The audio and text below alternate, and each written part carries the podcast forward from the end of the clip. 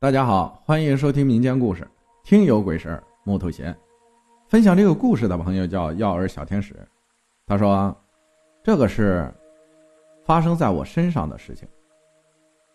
因为我是单亲家庭，从小外婆带我，直到上初中才搬到了妈妈重组的家庭，所以还是一直喊他叔叔。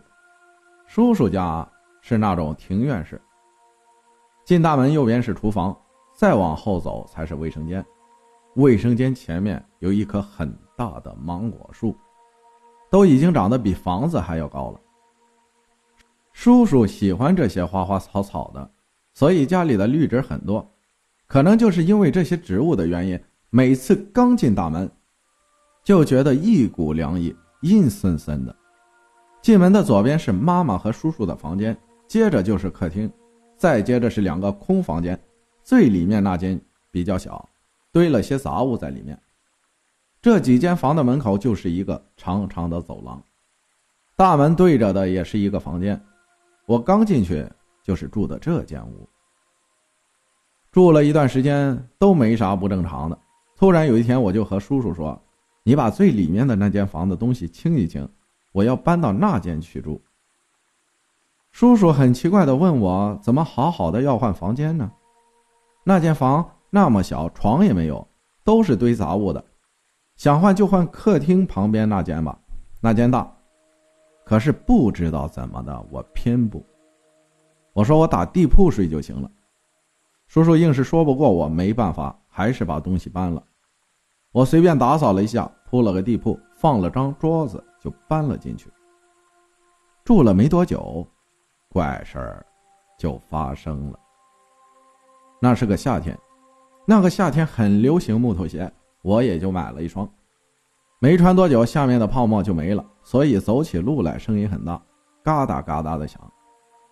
叔叔和我妈因为工作的原因，基本都是晚上十二点才回来，早上六点半左右就会起来，因为要把车开进家。早上也是要发动车子的，我的闹钟自然就是那个发动车的声音。所以我的睡眠很浅，一点点声音我都会醒过来，知道他们回来了，包括进房间，因为那个门是木头的，还有点旧了，只要开关门都会发出咯吱一声。我这个房间是完全可以听到的。那天下了晚自习，我还是像往常一样到家开了门，也是一阵寒意袭来，见怪不怪了。其实我很希望每次回到家都是灯火通明的。妈妈等着我，就像在外婆家一样。再晚，外婆都会开着灯等着我回去。回到家，我就去卫生间冲了个凉，出来我就走向我的房间。可是我总感觉芒果树那里有人，因为那时候还小，特别害怕，也不敢回头看，就感觉背后阵阵发凉，鸡皮疙瘩起了一身。我赶快进了房间，也不敢多想，就躺下了。一直睡不熟，没过多久，他们也回来了，我这才安心的睡去。就在半夜时，我被一阵嘎哒嘎哒的声音吵醒了，好像有人穿着我的木头鞋在门口一直徘徊的声音。因为是地铺，所以我的房间进门是要脱鞋的，木头鞋就放在门口。我醒来，竖着耳朵听了差不多半分钟。确实是在那个走廊走过来走过去，我还以为是我妈妈或者是叔叔，是不是梦游了？我就喊妈妈，没回应我；又喊叔叔，依然没有回应。当时我就傻了。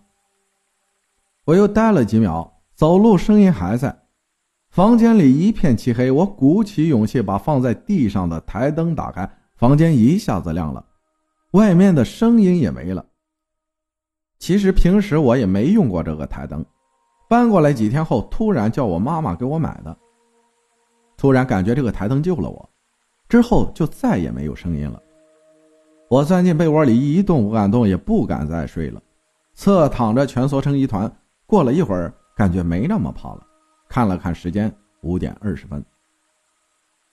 我回想了一下，如果是妈妈或者叔叔的话，那他们在走廊走完以后。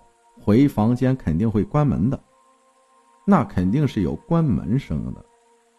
越想我就越害怕，只是希望时间过得快一点，一直撑到了早上，听到咯吱一声，那是叔叔起床了开门的声音。走廊的灯也亮了，我才知道，刚才那会儿真的不是妈妈和叔叔。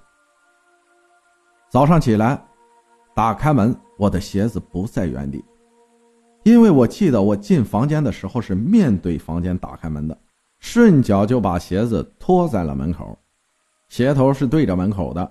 可是，在我穿鞋子的时候，鞋头是对着院子的，而且是一前一后。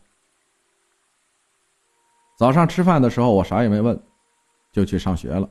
中午回来吃饭的时候，我才开口问了他们：“昨天晚上起过夜吗？”他们都说没有。我又问：“那你们听到过什么声音吗？”他们也说没有。我把这个事儿告诉了妈妈，但是没有后续，因为妈妈比较忙。再后来，那双鞋我没有再穿了，我也没在那里住了，又回了外婆家。但是那个穿木鞋走路的声音，在我心中一直是个谜。感谢药儿小天使分享的故事，听到这个故事的爸爸妈妈们，希望你们能多关心自己的孩子，不要因为工作忽略了孩子的感受。谢谢大家的收听，我是阿浩，咱们下期再见。